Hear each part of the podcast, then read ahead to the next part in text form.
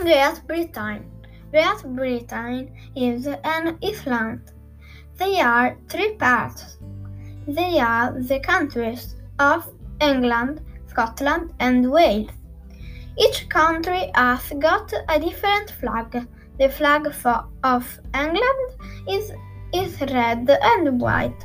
The flag of Scotland is blue and white.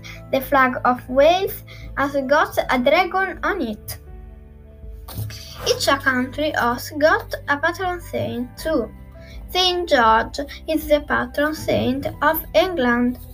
Saint David is the patron saint of Wales. The patron saint of Scotland is, is Saint Andrew. The saints here have different flowers. Do you know these flowers? They are called a daffodil, a tease, and a rose.